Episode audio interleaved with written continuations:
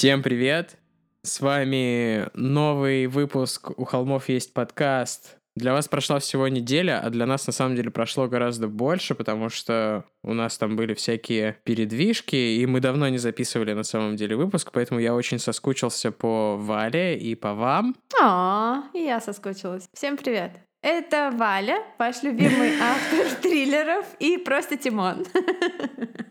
И да, мы записываем сегодня для вас а, новый выпуск э, нашего подкаста. И... И сегодня мы возвращаемся, извини, что перебила тебя, Тим, мы возвращаемся к нашей рубрике, которую многие не ждали, но некоторые просили.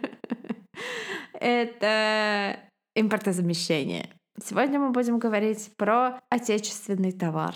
И так же, как в прошлый раз, мы еще друг с другом своими историями не делились. Мы выбрали по такой более коротенькой, чем обычно, истории и я впервые услышу Валину историю, а Валя впервые услышит мою историю. Поэтому вот мы... Но у меня есть догадка про твою. Продолжаем экспериментировать в этом русле. Ну, ну да, посмотрим, моя посмотрим. история произошла, когда ты уже была жива, поэтому ты могла ее по телеку наблюдать, Что значит, наверное. я уже была жива? Ну, я еще была нет. жива, это какая-то ка- какая-то конечная инстанция. Это была, она еще была жива. Я же сказал, уже. Можно ещё- Нет, можно быть еще быть живой, но уже быть живой это как-то какой-то странный смысл, нет? Да? Уже появилась на свет. Ну, Уже whatever. по- Ну ладно. Просто люди живут, а ты появляешься на свет такая. А я такая, Пау, пау. хей, хей, хей, пау. В костюме Филиппа Киркорова этим с...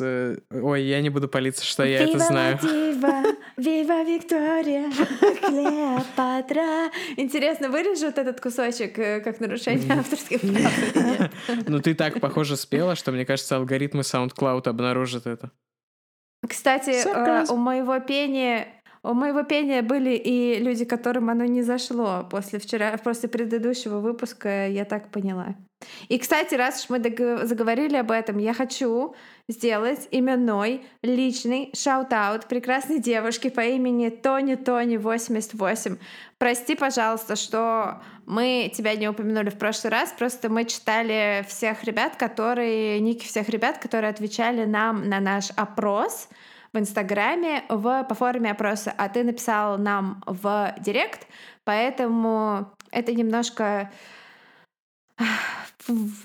Я упустила этот момент. Сорян. Ты клевая, я пою не клево, и я об этом знаю. Тебе shout-out.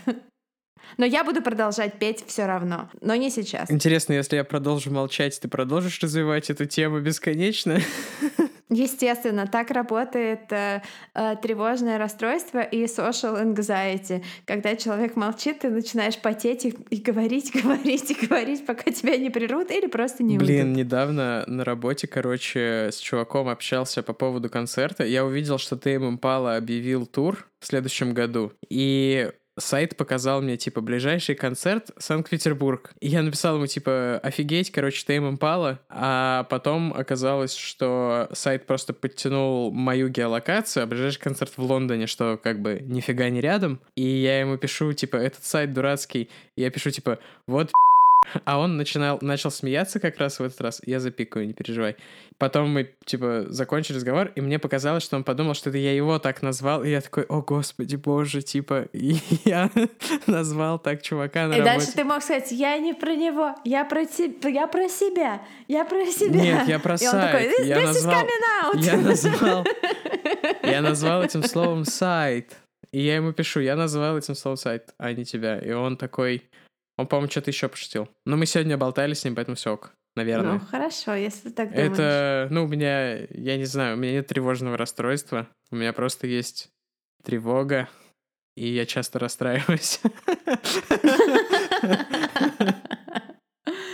Да, и, кстати, о вещах, которые заставляют нас расстраиваться. Может быть, мы такие выберем, кто первый сегодняшнюю историю будет свою А рассказывать. что нас заставляет Сказала, расстраиваться? как мистер Йода я. Необходимость записывать подкаст? Не, ну просто когда ты первый рассказываешь историю, ты такой, ну вот, я рассказал, а теперь можно дальше просто слушать, отдыхать и вставлять нелепые шутейки. Вот. А когда ты такой слушаешь, но знаешь, что тебе потом говорить, ты такой, как на экзамене прокручиваешь, говоришь, так, вот это не О, забыть. отлично. Еще не забыть вот это сказать. Тогда я буду первым, потому что ты будешь думать о своем и меньше меня перебивать. Fuck. Моя история расскажет о деятельности очень быстро м, сошедшей на нет, но очень бурно прогремевшей банды, действовавшей в Московской области в 90-е. Ну и чтобы сохранять драматургию, не буду раскрывать пока все карты, сразу перейду к рассказу. Октябрь, 1992 год. Коротышка в красных перчатках с огромной клетчатой сумкой форцовщика на перевес заходит в электричку на Курском вокзале города Москва. Парень явно на веселе. Он садится рядом с двумя девушками, завязывает сообщение. Он предлагает им выпить, и девушки соглашаются. Слово за слово парень, представившийся Стасом, узнает, что одна из девушек... Что у тебя? Имя Стас рассмешил? Да, это же коллега нашего брата Стас. Я обожаю, кстати, нашу, сем- нашу семью вплетать в эти криминальные истории, которые мы рассказываем, что оп, а это день рождения дедушки, оп, а это коллега нашего брата. В общем, парень представился Стасом и узнает, что одна из девушек э, живет в городе Покров Владимирской области. Оказывается, он и сам там раньше жил, и он предлагает проводить ее до дома и провожает ее. И что бы вы думали?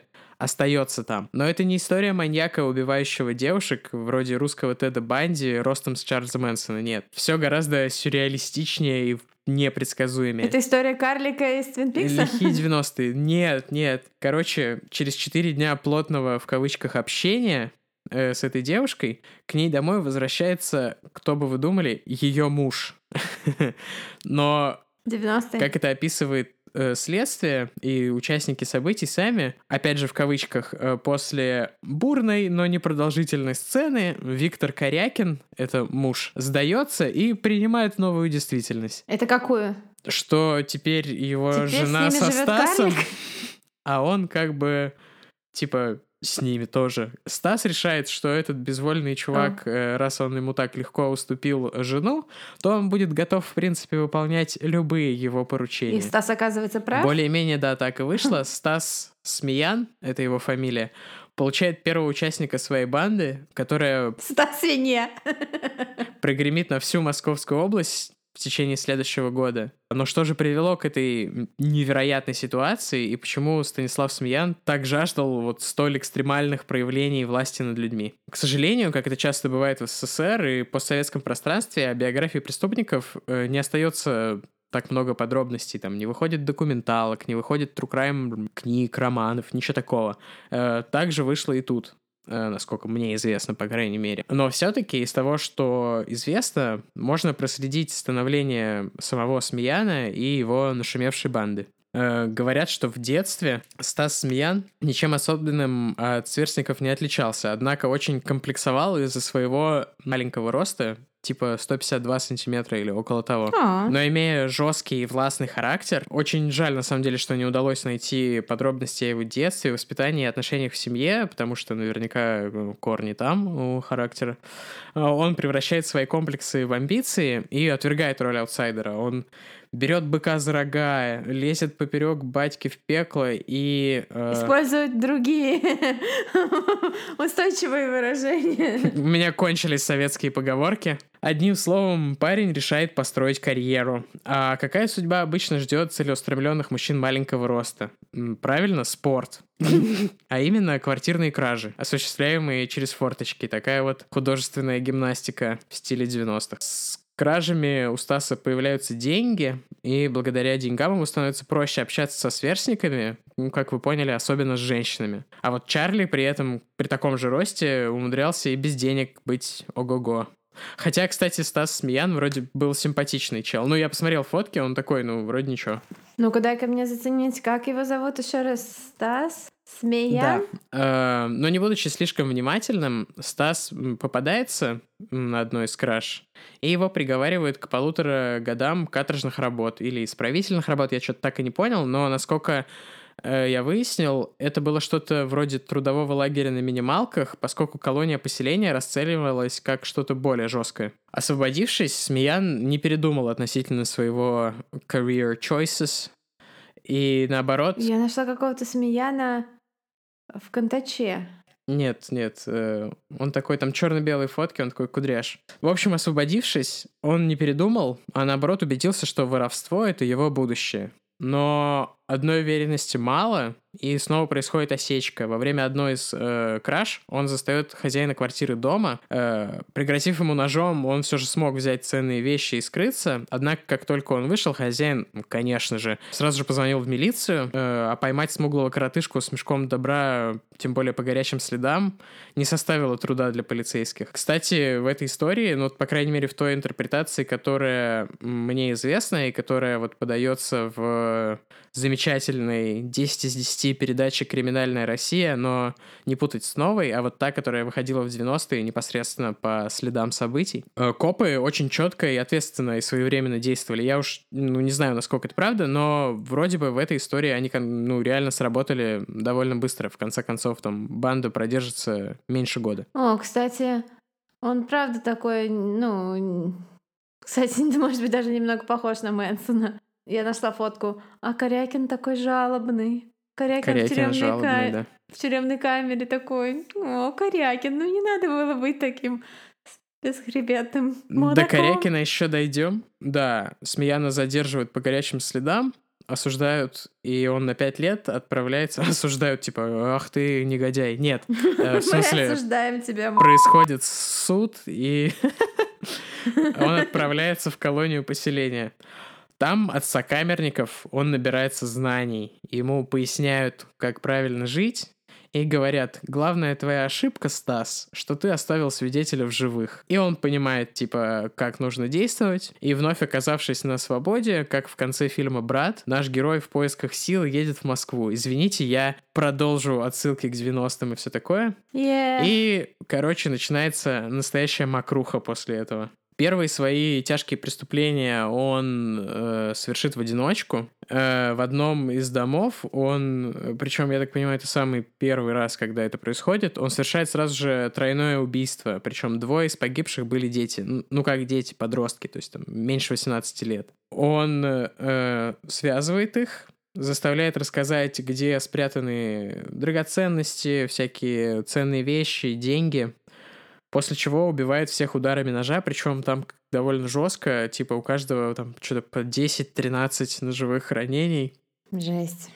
Завершив эту расправу, он э, выпивает водки, которую находит дома, и отправляется на железнодорожный вокзал. И вот, собственно, история приходит к моменту в электричке. Да, мало того, что он подцепляет женщину, остается у нее дома на 4 дня, уж не знаю, какими методами убеждает ее мужа, причем Корякин э, бывший морской пехотинец армии СССР. Ну, возможно, он просто переломанный там какой-нибудь военной службы и на подчинении всяким э, командирам.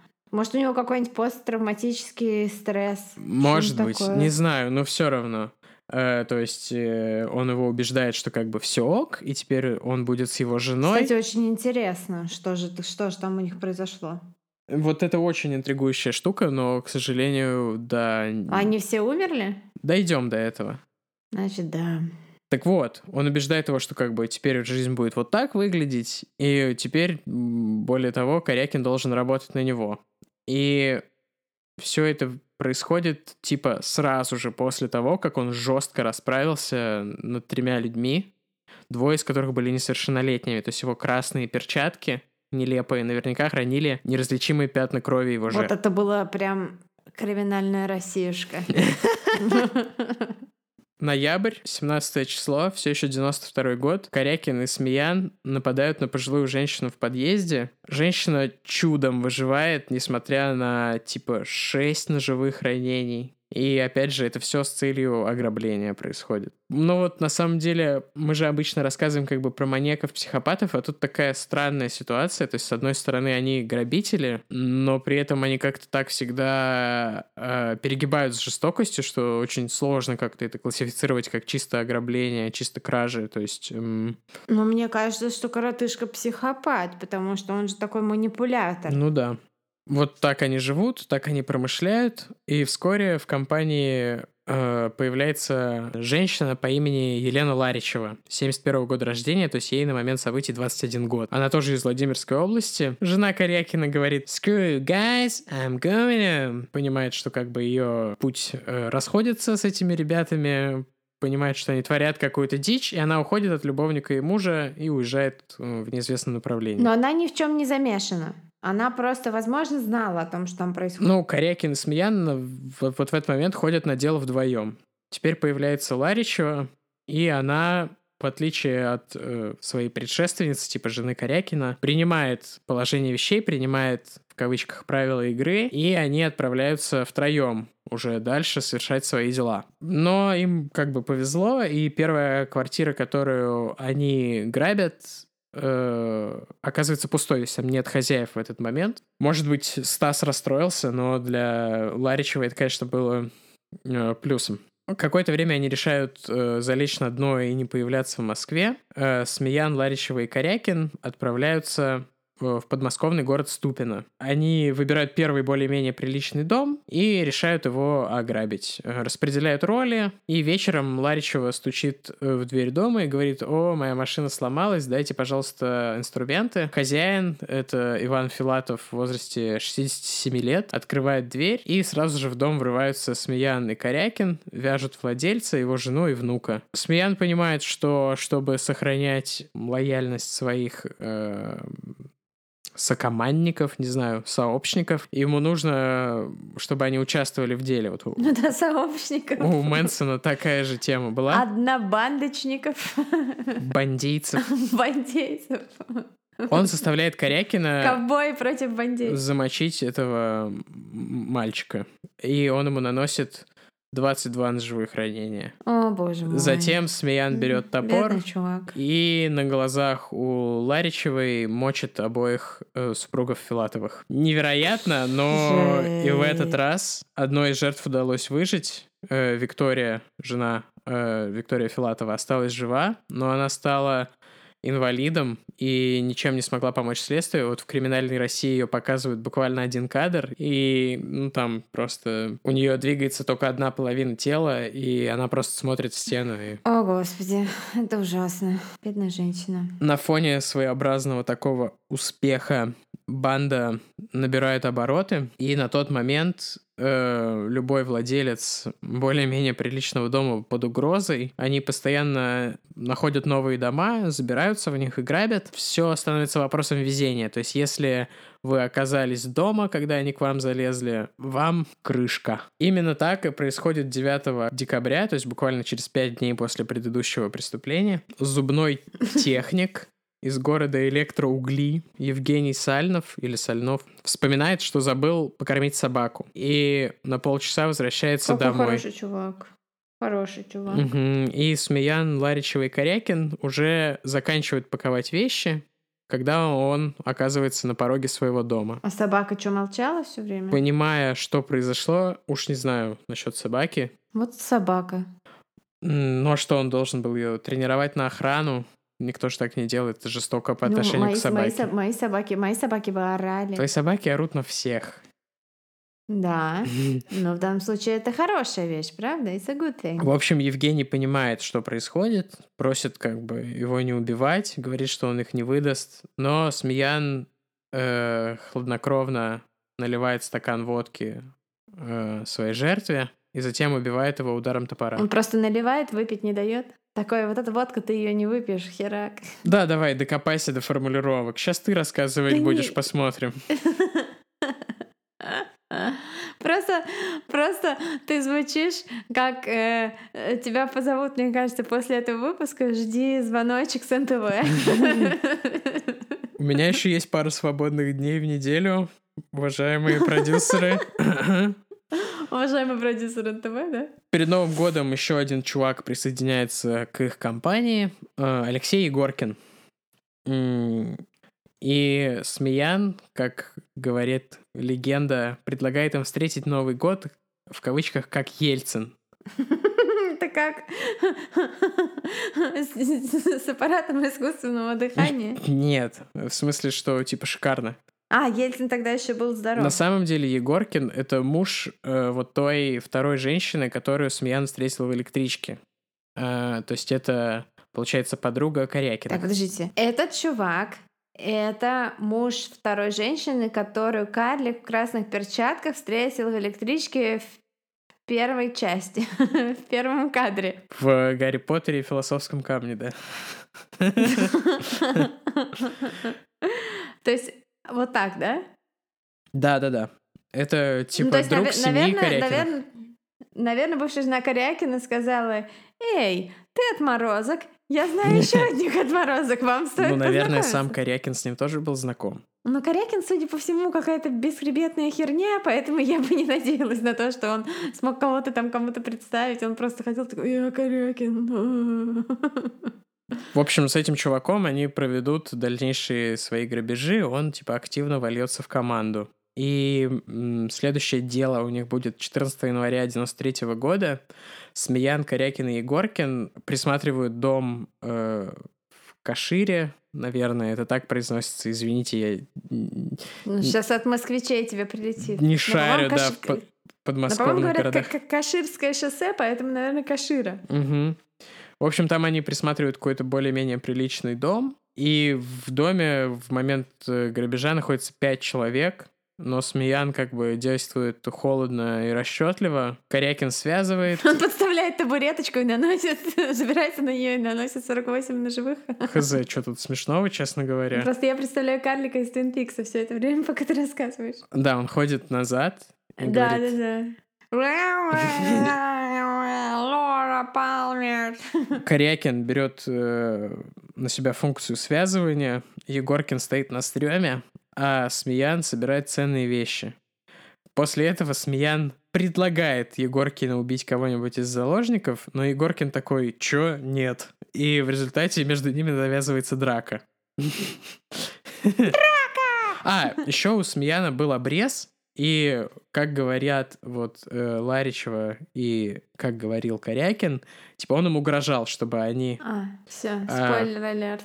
Чтобы они типа ему повиновались. Вот, в общем, этот обрез Егоркин у него у Смеяна из рук выбивает, обрез падает и стреляет. Но никто не пострадал от этого выстрела, просто Смеяну теперь его необходимо перезарядить, прежде чем он сможет им воспользоваться. За это время Егоркин успевает убежать, затем Корякин и Смеян уже вдвоем э, убивают всех жителей дома. Однако и на этот раз одной из жертв все же удалось выжить.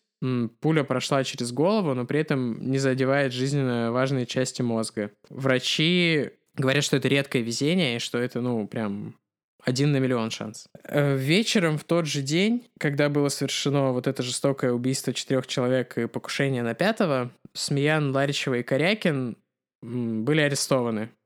Они не особо вообще парились и не особо как-то там скрывались. Ну, в общем, я так понимаю, они в этом доме просто набухались водкой, которую нашли, и с кучей этого барахла особо далеко уйти не смогли, а как раз только выпал снег, и копы буквально по следам за ними пришли. По-моему, они остановились э, в доме, где жила сестра Смеяна. И она такая, ну да, мой брат был типа тут э, недавно.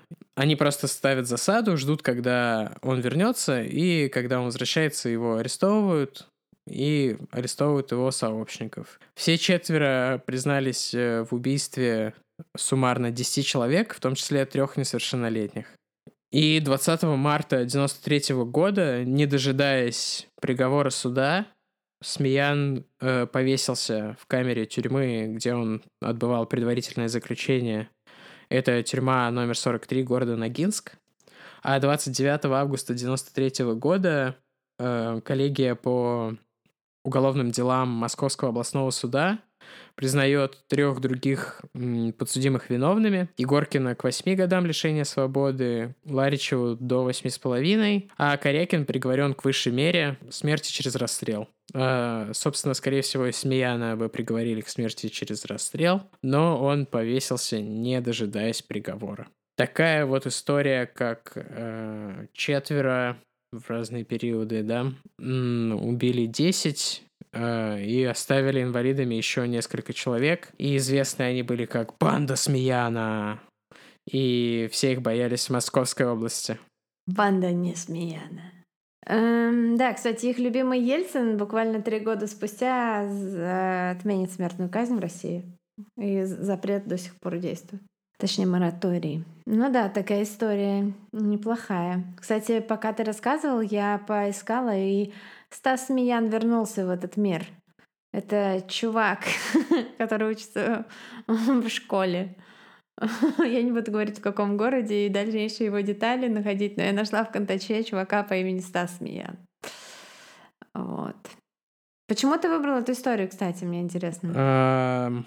Тебе рассказать историю, которая выставляет меня с хорошей стороны или правду? Э, Ты можешь рассказать э, любую из теорий, из историй, э, послушать, как она звучит, и вырезать ее при монтаже, если тебе не понравится. Не, на самом деле нужно было уже... Подходил дедлайн, когда мы с тобой договорились выбрать истории, и я такой... Я даже не помню, где я был, не дома. Я такой, так, э, статья на Википедии, выпуски «Криминальной России». Я отмотал в самое начало, и такой, так, про что интересно? И читал про всех чуваков, э, про которых эм, были выпуски, чтобы, ну, готовиться по материалу НТВшному было прикольно, потому что там всегда прикольный материал. Да, я люблю НТВ, засуди меня. Эм, Тебя может засудить за только НТВ. это я обращался к нашему слушателю, который нас осудил. А, Так вот, и я такой, о, интересно, и почитал. Есть какой-то отличный сайт, какие-то криминалы, уважаемые криминалы, или э, криминальные авторитеты и воры в законе .рф, а, что-то да-да-да, такое. я на него натыкалась, да-да-да, здесь есть это. Отличный сайт. И вот так, типа, просто посмотрел э, старые выпуски «Криминальной России» и выбрал из них. А, кстати, я тут узнала, что у «Криминальной России» и у «Следствия вели» один и тот же продюсер, и его зовут, внимание, Дэвид Гамбург. Он не русский. То есть все это придумал американский, российский телевизионный продюсер, актер, режиссер, сценарист, и, э, который известен по «Криминальной России» и «Следствие вели» с Леонидом Коневским. А мне больше всего понравилось, когда я его ну, нашла, его э, список перечислений, перечисленных его ролей в кино. А, он играл Львова в сериале «Пугало и миссис Кинг». Он играл русского охранника в сериале «Команда А». Он играл Ярика, продавца оружия в ледниковом периоде. И он играл мистера Адамса в Ильфе и Петрове. То есть чувак вообще молодец. Спасибо вам, дорогой Дэвид Гамбург. Без вас мы вообще... Да это альтер эго Коневского, чекай. В общем, да. Но знаешь, если у тебя раздастся звонок, и это будет э, мистер Гамбург, не вешай трубку. Если мне позвонят с незнакомого номера, я просто не возьму и загуглю, что это за номер. Я же миллениал. А, черт. Ну, я, кстати, тоже миллениал, так что whatever. Я могу переходить к своей истории. Точнее, это как бы не моя история, это история, которую я буду, округу я. в 16 лет я... Да-да, время признаний и камин-аутов у нас сегодня. А, Я буду рассказывать про барнаульского маньяка. А, Мне понравился Барнаульский барнаульский маньяк. Барнаульский маньяк. А, Меня привлекла эта история тем, что официально он не, ра- это преступление не раскрыто. Есть... э, Так, подожди, ты хочешь рассказать про чувака, который все еще на свободе? Это возможно. Ты, то есть, э, когда мы первый раз анонсировали импортозамещение, все наши слушатели еще типа старые, которые слушали там, когда у нас было по 5 прослушиваний на выпуске, они сказали, только, пожалуйста, Все н- пять? н- только, пожалуйста, давайте ничего про русских современных, которых не поймали. И Валя такая, хорошо. И такая, фигак. Ну вот так, а я вот так. А я вот так. Э, Но на самом деле он достаточно несовременный. Ты сейчас опять начнешь орать, сколько тебе было лет, когда это происходило. Ты уже сегодня проорал, сколько тебе было лет. Тебе было 4 года, когда это началось, даже меньше. Так что чил. Кстати, А. знаешь, что странно? Я помню, э, как по телеку показывали 11 сентября в прямом эфире. Хотя мне было 5. Это странная вещь, М. которую можно помнить. Ладно. Ну... Вернемся к этой теме, когда будем делать э, выпуск про теории заговора. Ну да, кстати, потому что про 11 сентября был бы прикольный выпуск. А мы тем временем переносимся в 2009 Господи, 2000 год. 2009 это я всегда внутренне переношусь, потому что это год самый жести в моей жизни. 2000 год, город Барнаул, лето. А, согласно криминальной России, это было очень жаркое лето. И в прямом, и в переносном смысле. Речь пойдет о абитуриентах, о людях, которые поступают в Алтайский технический университет. Как-то так это называется, учебное заведение. И, в общем, летом они все приезжают из разных э, городов, поселков, деревень подавать документы на собственно, учебу и сдавать экзамены, потому что тогда еще нужно было сдавать вступительные экзамены, чтобы куда-то поступить. И 29 июня э, девочка по имени Юля наконец решает, что она хочет именно в этот самый технический университет подавать свои документы, а не в какой другой. И за два дня до окончания срока подачи папа привозит ее к универу. Она уходит из машины, он ее там, смотрит, как она заходит в универ а, через такие большие двери, которые тоже показывали криминальной России. В общем, девочка заходит в университет для того, чтобы отнести документы в приемную комиссию, но, как выясняется потом, до приемной комиссии она так и не доходит. То есть, типа, ей нужно подняться на второй этаж, если я не ошибаюсь. И вот в этот момент э, с того времени, как ее папа видит, как она заходит в двери, и до момента, как она заходит э, в кабинет приемной комиссии, кто-то ее перехватывает каким-то образом. Звучит, правда, очень знакомо. Университет, студентка, э, средь бела дня, кто-то ее перехватывает, и больше ее никто не видит живой. Это Федор Бандин. Это Федор Бондарчук. Вот. В общем, да, я прочитала вот, вот, вот это, я прочитала, я такая, заверните, я буду рассказывать это. Заверните в водолазку. Заверните в водолазку. Кстати, в 2000 году водолазки были в моде, в общем, насколько я помню. Ровно через месяц пропадает еще одна девочка, первый в 16 лет, это 17 лет. Она супер хорошая, милая, дисциплинированная, э, живет в общежитии, сдает экзамены, тоже поступает в универ, звонит домой каждый день.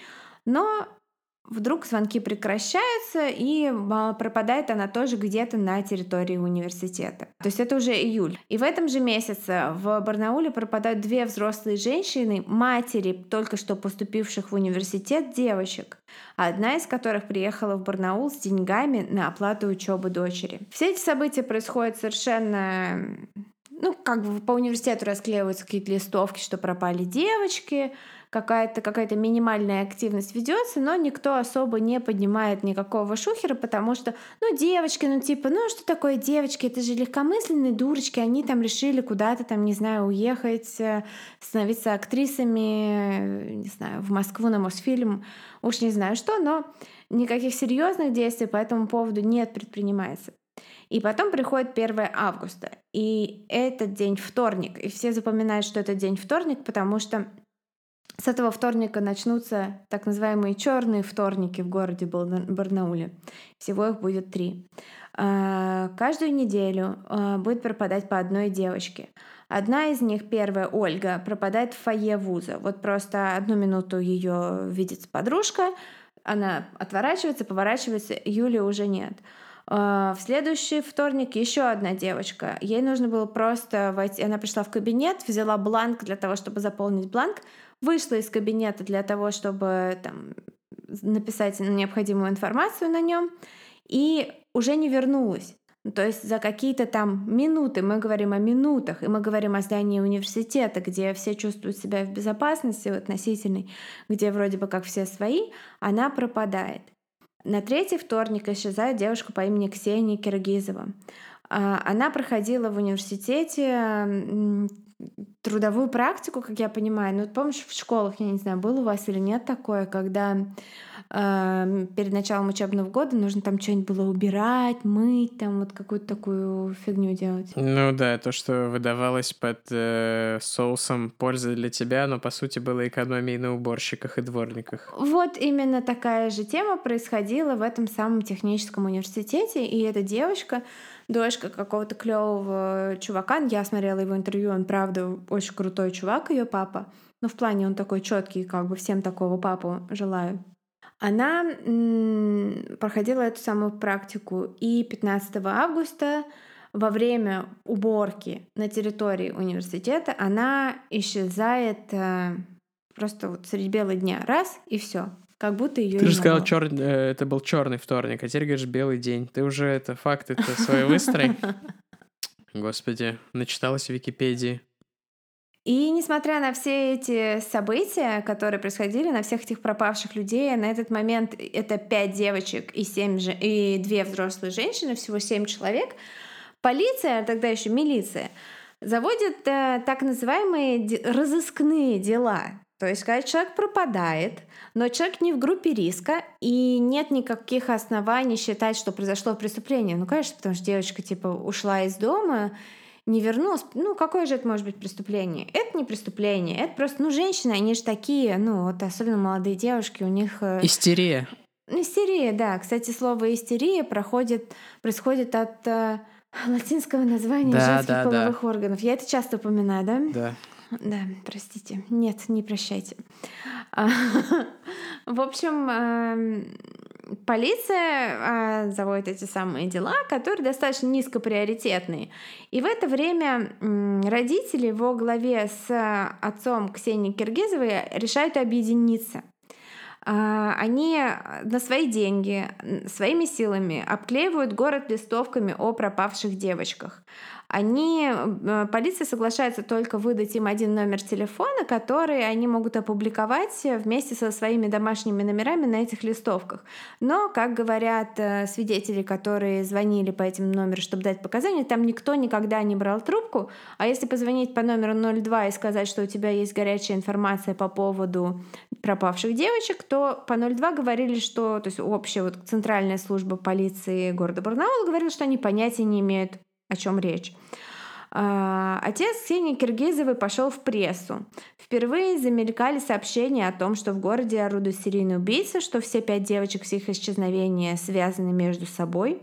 И тогда же несколько раз были с поличным пойманы, в том числе, насколько я понимаю, сотрудники полиции, но я могу ошибаться, которые срывали с, э, со столбов вот эти самые нелегально расклеенные листовки.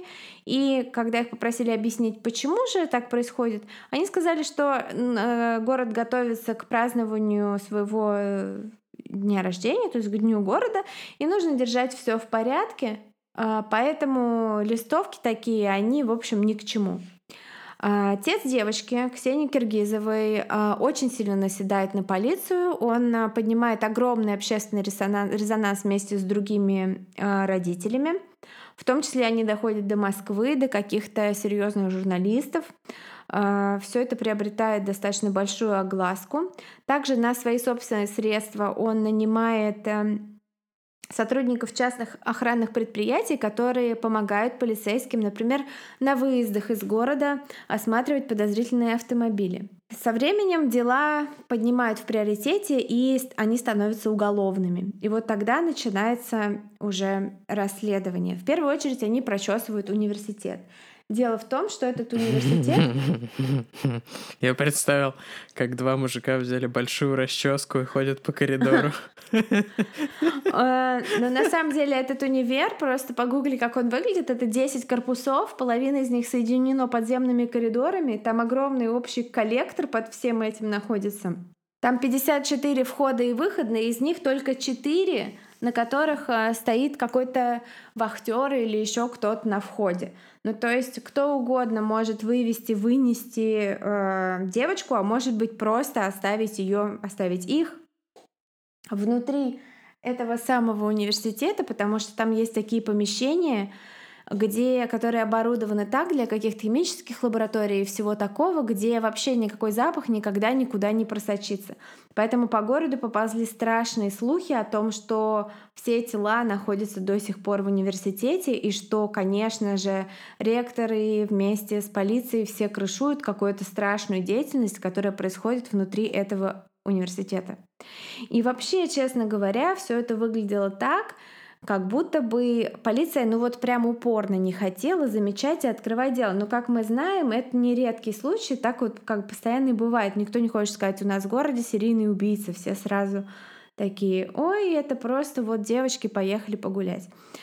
И первая, э, первая самая версия, которую полиция расследует, это то, что, конечно, девочки стали проститутками и уехали работать проститутками. Давай вот. напишем рассказ в стиле Каркосы про то, как сатанисты там их в лаборатории э, приносили в жертву сатоне. Про сатану тут еще дальше будет в этой истории немножечко. Yeah. В общем, они прочесали все помещения, абсолютно все помещения университета. И обыск не дал ничего.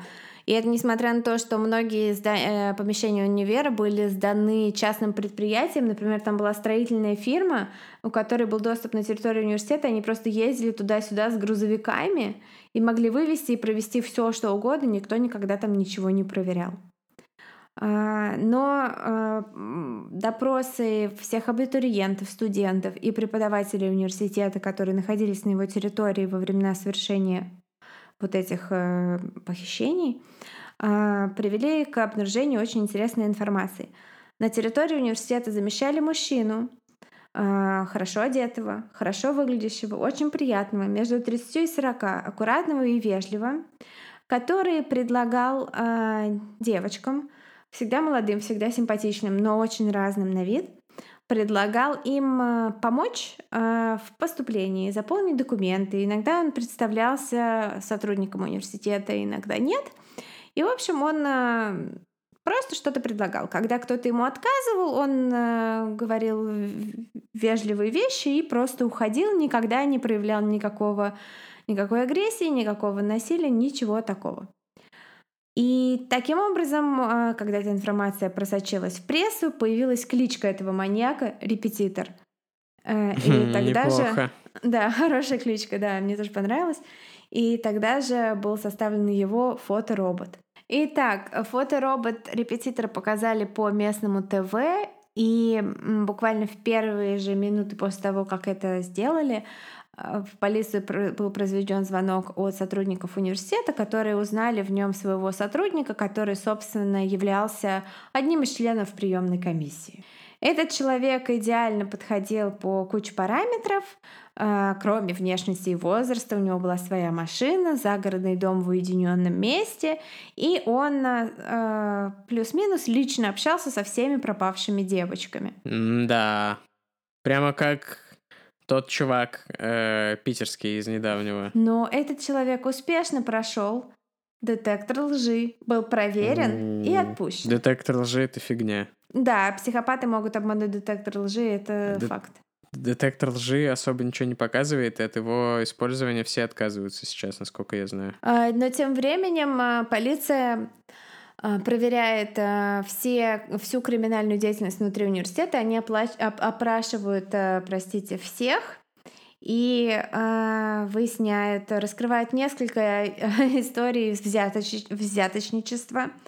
А, также супер, супер адские кейсы сексуального домогательства. Ой-ой. Преподаватель с 30-летним стажем ставил девочкам зачетки только если они разрешат ему сунуть руку себе под юбку. Ну, то есть совать руку под юбку — это не внимание, простите, это преступление, это домогательство, если это без э, согласия и желания. Слушай, но из плюсов, это как в случае с BTK, они проводят эти ДНК, эти ДНК-свопы и много кого задерживают, а тут тоже проводят типа чистку и задерживают всяких писосов. Ну да-да, конечно, их всех не задержали, их просто уволили. Вот. Также они нашли э, секс-трафикинг, э, целую тусовку, который несколько пропавших без вести в Барнауле девочек обнаружились в Москве, которые работ... и они работали там в адских борделях. Вот. Ой-ой.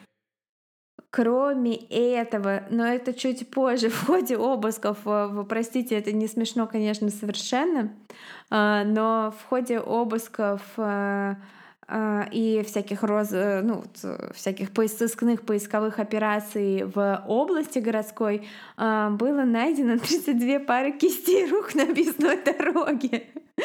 Чего? Что? За трэш?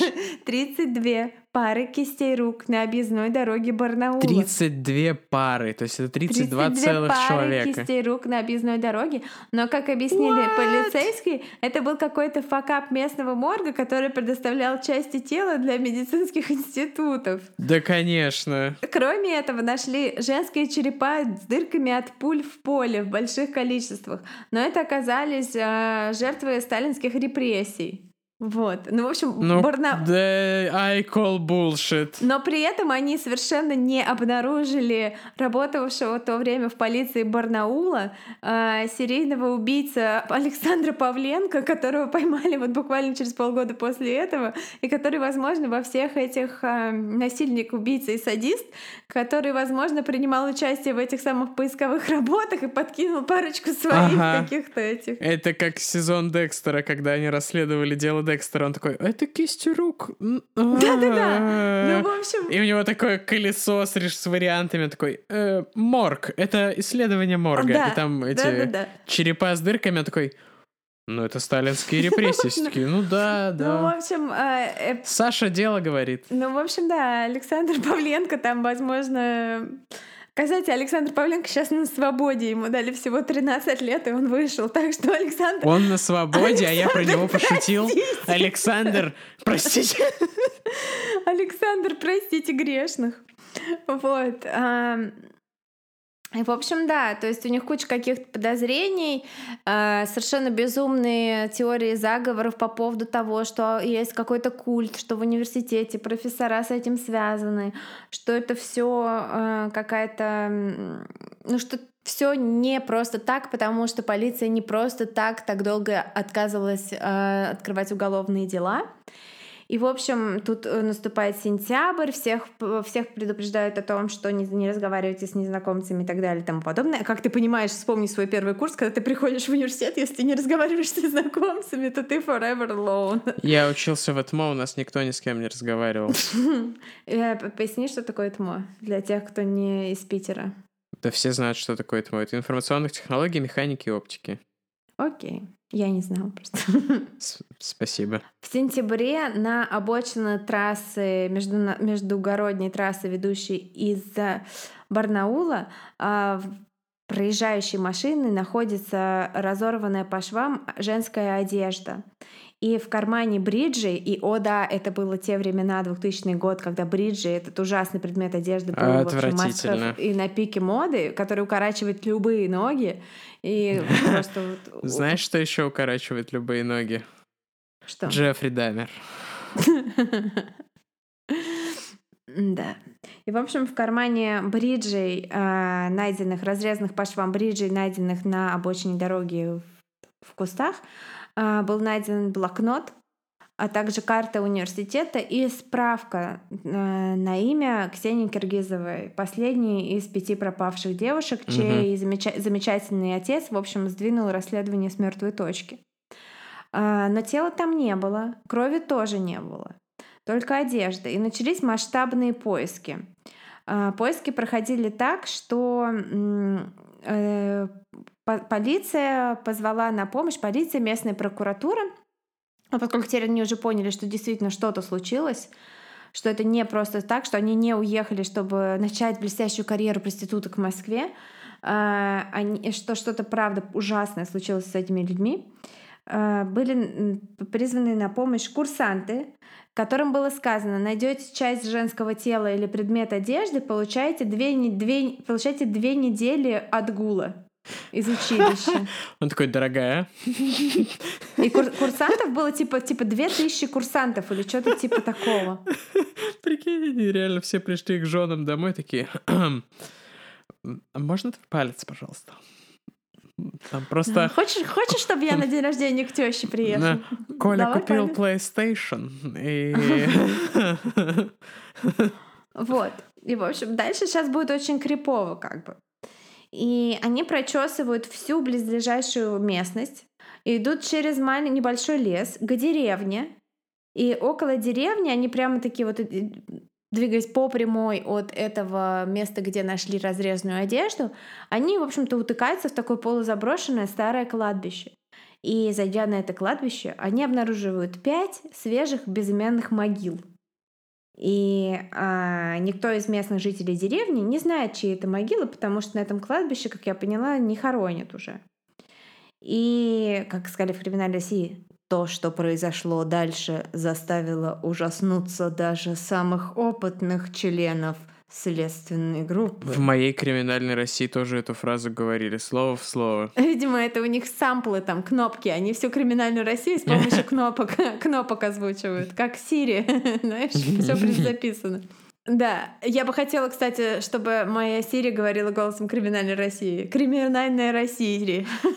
Ты можешь попросить ее называть тебя Коневский. Да. Она эм. будет говорить, но это уже другая история, Леонид. И, в общем, они раскопали эти могилы, и могилы оказались пустыми. Это какой-то самый тупой плод-твист, который только мог быть. Типа... И как, как сказал чувак, э, полицейский, который раскапывал могилы, он сказал, либо маньяк насмотрелся фильмов ужасов и решил прикольнуться над следствием, или перед нами был какой-то малопонятный ритуал.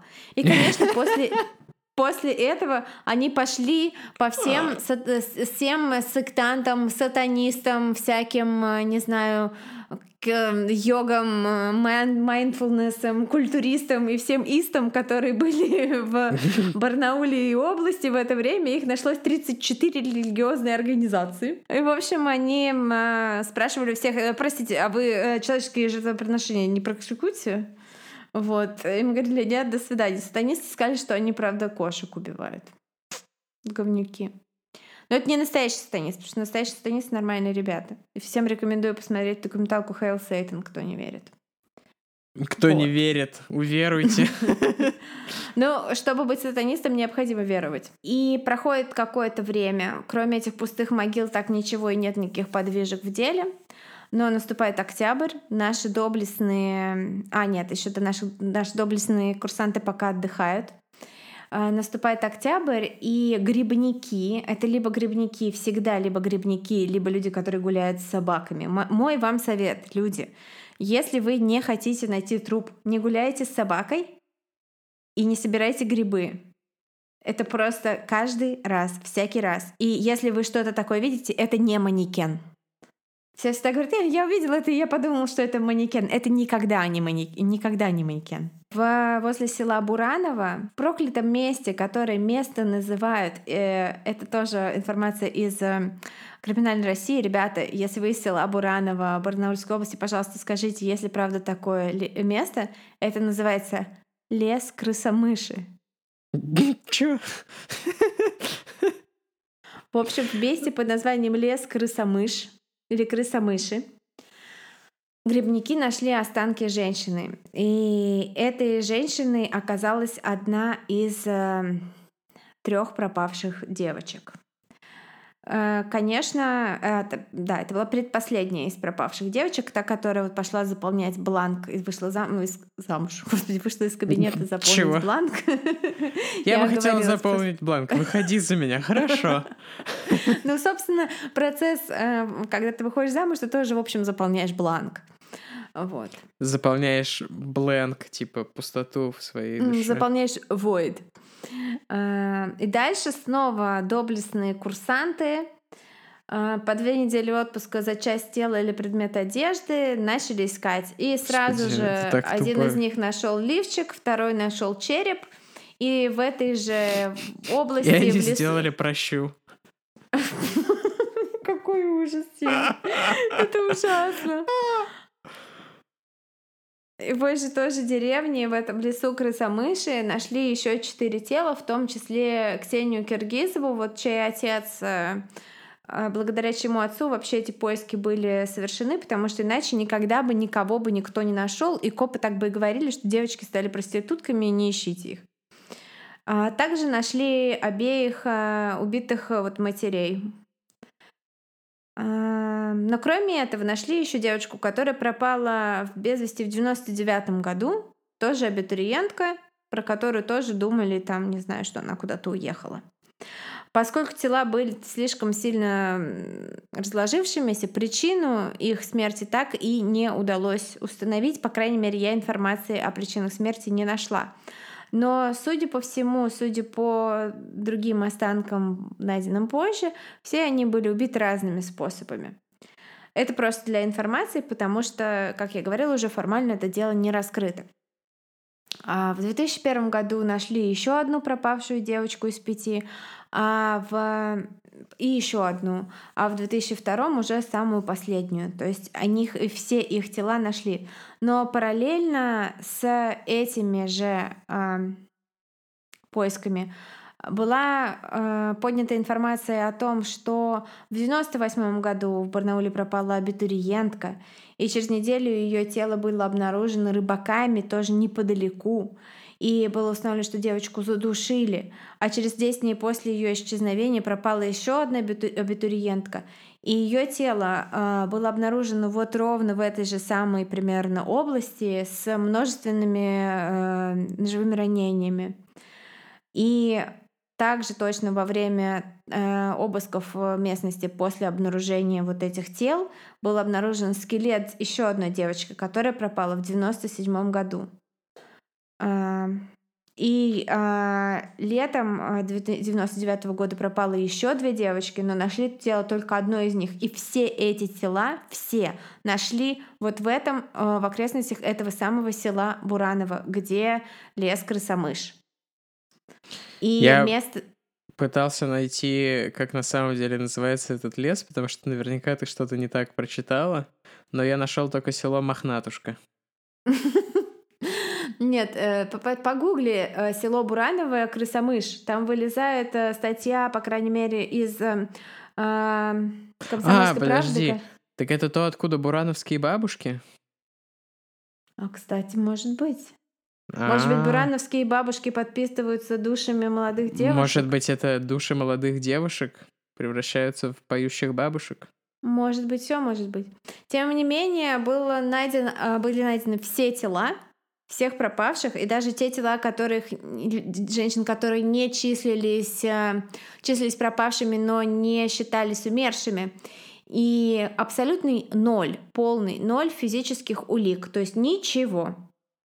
Но тем не менее был составлен профайл абсолютно типичный про то, что это чувак, что, скорее всего, у него такая работа, что он может отлучаться, тут более-менее свободный график, и что, наверное, у него есть какая-нибудь злая жена и дети, и что ему, ну, это уже и так было понятно с фоторобота описания свидетелей, что ему от 30 э, до 40 лет. И давление общественности в этот момент стало абсолютно просто колоссальным, огромным. И я смотрела передачу, вот как раз которую снимали в Москве в период после того, как уже обнаружили всех, все тела всех пропавших, и до того, как был произведен первый арест. И там просто вызывают на ковер э, руководителя всего следствия в Барнауле, каких-то больших начальников, и просто э, телевизионщики из программы, э, сейчас я скажу, она называется, кажется, совершенно секретно или как-то так, по-моему, на НТВ. И, в общем, они просто там распинают этих чуваков, заставляют их оправдываться, почему никто не арестован, почему не брали заявление и все такое прочее. И, в общем, арест просто был необходим. Он просто вот был необходим для репутации университета, города, для прокуратуры, для всех. И внезапно раздается звонок. И звонит девочка, абитуриентка бывшая, которая теперь учится в универе. И она говорит, что она пошла на рынок и узнала в чуваке, который продает обувь в ларьке, а, мужчину, который разговаривал с ней в университете. Дело было так. Она стояла возле аудитории, там где-то в районе приемной комиссии, и а, к ней подошел мужчина, он представился за кафедрой экономики и предложил ей помощь в поступлении. Он был очень вежливый, милый, полностью совпадал вот с фотороботом. И она, но она, но она ему отказала. Сказала, что типа нет, чувак, э, извини, я не нуждаюсь в твоей протекции. У нее сработал какой-то вот внутренний радар. И он сказал, ой, извините, там, что побеспокоил, простите, простите, и ушел по своим делам. Она, девочка эта, поехала вместе с полицейскими на рынок. Там еще раз опознала при них этого продавца обуви. За ним установили наблюдение. Ничего подозрительного не выяснили, но все равно на следующий день его арестовали. При обыске у него нашли, у него частный дом, и при обыске у него нашли два топора, обрез ружья, ножи и наручники. Ну, являются ли эти предметы инкриминирующими, решайте сами. У меня, и знаю, что у нашей мамы там топор бывает под сиденьем в машине, просто потому что есть фобия, что если я на машине упаду в реку, то мне нужен топор, чтобы разбить стекло. Вот. Чё? Э, Овершеринг. Ну и, в общем, на допросе этот чувак, естественно, от всего отказался. Он сказал, типа, вы что, офигели? Я никогда не был в университете. Я простой э, там рабочий чувак, он бывший токарь, по-моему, который вот э, открыл свой бизнес, обувной ларек на рынке. Достаточно не бедный такой, вполне, ну, женатый, про детей не помню, но такой чувак как чувак. Дальше его фото было дано э, свидетелям, а было у них 10 свидетелей, людей, с которыми тоже говорил вот этот какой-то чувак в университете, вот он ходил и говорил там типа, хотите, я вам помогу поступить.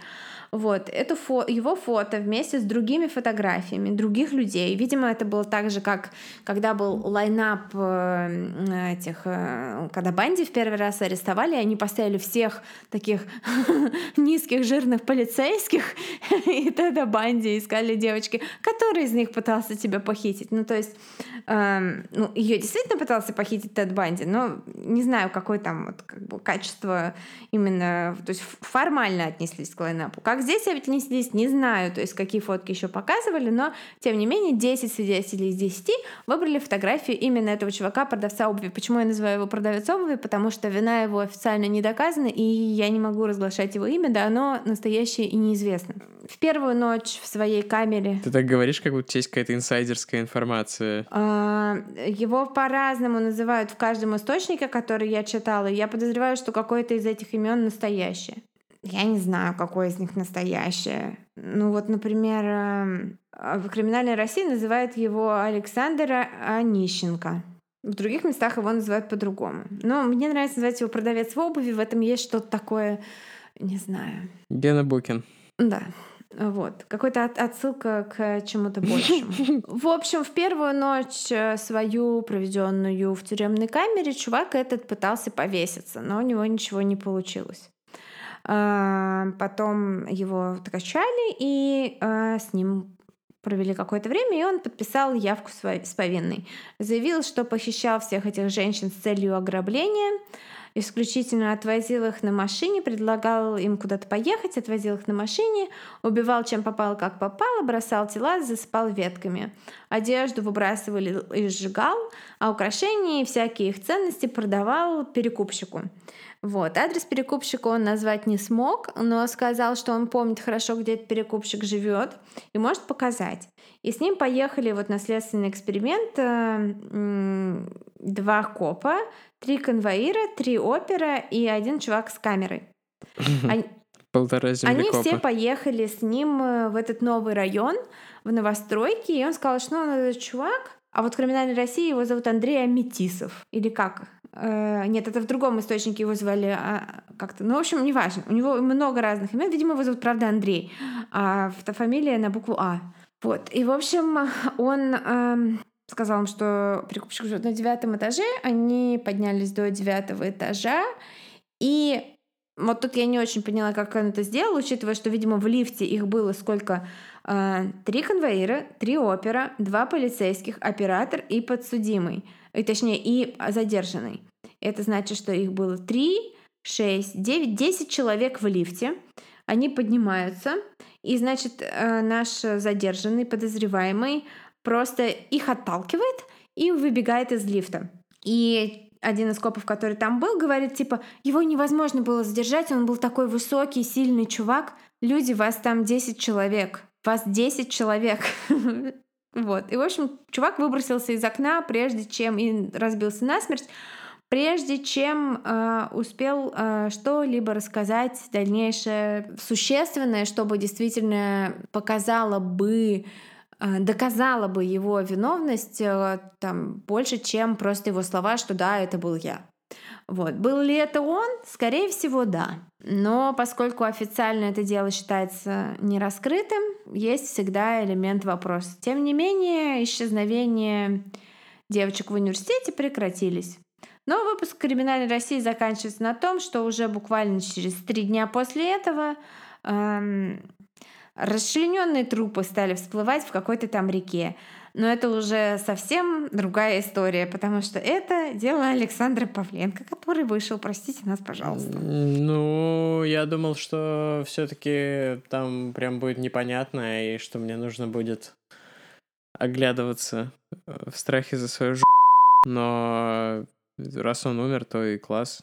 Ну, да, с одной стороны. А с другой стороны, мы никогда не узнаем ничего конкретного про него. Ну, то есть каких-то подробностей. А я все-таки считаю, что не сколько для фана, сколько для науки и э, будущей нашей безопасности всяких таких упырьков нужно изучать все-таки. Будет, да, Алтайский государственный университет изучения упырей. Да, факультет изучения упырьков. У них там много их, я так понимаю. У них там... Агу. У них там богаты на это. Чё да, как-то у них там плотненько в Барнауле. Да. Такие вот получились истории. Э, не знаю, напишите в комментах, какая вам понравилась больше. Или, э, не знаю, оцените по шкале э, из 10 банди. Мне вот кажется, что моя история где-то не знаю, 4 банди из 10, а твоя может быть 5. Мне кажется, твоя, твоя что жестче. без жести. Мне кажется, твоя жестче. Но ты просто жесть все опустил, потому что вот эти вот э, твои жесткие чуваки, мне кажется. А этот непонятно, видишь, потому что когда скелетообразные останки находятся, а чувак кончает с собой, то тут уже совершенно непонятно. Ну, кстати, мне кажется, что сам Банди, мы не знаем, сколько он Банди из 10, потому что что он там на самом деле делал. Мы Ой, ладно, все, сейчас начнется sidebar про Банди на 20 минут. Я э, не хочу этого, Может пожалуйста. Быть, мне стоит сделать отдельный подкаст под названием sidebar про Банди. Эм, ну, в общем, да. Эм, и это было импортозамещение. Э, вот такое вот, чем богаты, тем и рады. Эм, как говорится, что уродилось, то и пригодилось. У меня есть такая мечта вообще начать больше путешествовать по России. Может быть, когда-нибудь мы с тобой поедем э, в импортозамещение тур и будем в Инстаграме публиковать фоточки всяких знаковых городов. Это было бы круто, это было круто. Мне кажется, вот просто когда я приеду в Питер, мы можем сделать импортозамещение, выпуск про питерских всяких... Про Питер, да. Про Питер. Можем сделать просто кровавый Питер. Напишите нам, как вам, э, ну не бандитский Петербург, естественно, хотя мы выросли на улице, где одного из крупных э, криминальных авторитетов расстреляли в 90-е. Вот. Э, но что-нибудь такое, что-нибудь эм, более готичное в стиле Достоевского, потому что, кстати, в Питере как раз был первый российский серийный убийца у нас в Питере. Да, собственно, когда ты приедешь, мы запишем живой выпуск. То есть мы будем сидеть в одной комнате, и, наверное, динамика у нас будет э, немного другая, будет очень интересно, Я поэтому stay tuned, дорогие слушатели, и это будет скоро, да, наверное, к Новому году мы этот выпуск выпустим. Ну, живой. Я приезжаю к тебе через пару недель, поэтому да, вполне. Вы, быть, на новогодних каникулах слушать наши петербургские готические спешалы. Yeah. Yeah. Ну а в следующем выпуске мы вернемся к вам с очередным хэви-хитером. Да, хэви-хитером, не знаю пока, какое у него было weapon of choice, поэтому не могу сказать, чем он хэви-хитил. У него было множество weapons of choice. Такой вот вышел выпуск, и до встречи через неделю, и всем пока! И всем спасибо, кто пишет, комментит, добавляется, фолловит, и мы все читаем, мы вас любим, продолжайте это делать. Бай, пока!